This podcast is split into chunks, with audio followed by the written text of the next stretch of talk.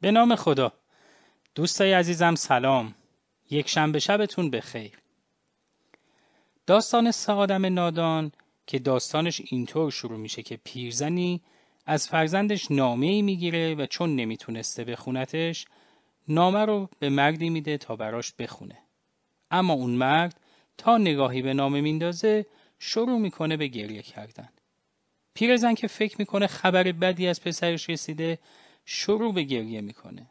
نفر سوم هم که یه فروشنده گرد بوده با دیدن این دو نفر به جمعشون اضافه میشه و اون هم به گریه کردن مشغول میشه.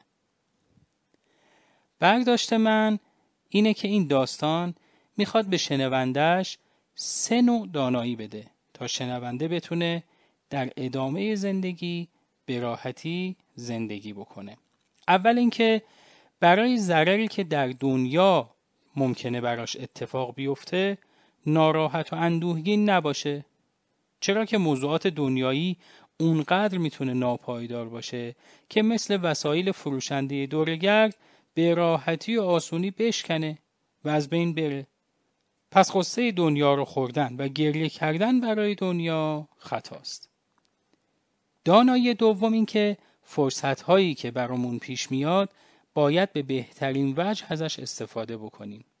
چرا که فرصت ها مثل برق و باد میان و میرن. و اگر انسانی باشیم که قدر فرصت ها رو نمی‌دونه مثل اون جوانمردی که می‌خواست نامه رو بخونه روزی می‌رسه که حسرت زده و نالان میشیم. پس قدر فرصت ها رو باید بدونیم. و دانایی سوم این که مثل پیرزن داستان نباشیم که بدون اینکه دقیقا بدون موضوع چی بوده و به صرف اینکه کسی کاری رو انجام داده اون هم دنبال رو شده و شروع کرده به گریه کردن از روی حدس و گمان. پس اول خوب متوجه موضوع بشیم بعد تصمیم لازم رو بگیریم و عمل کنیم. خیلی ممنونم. تا هفته آینده خدا نگهدارتون.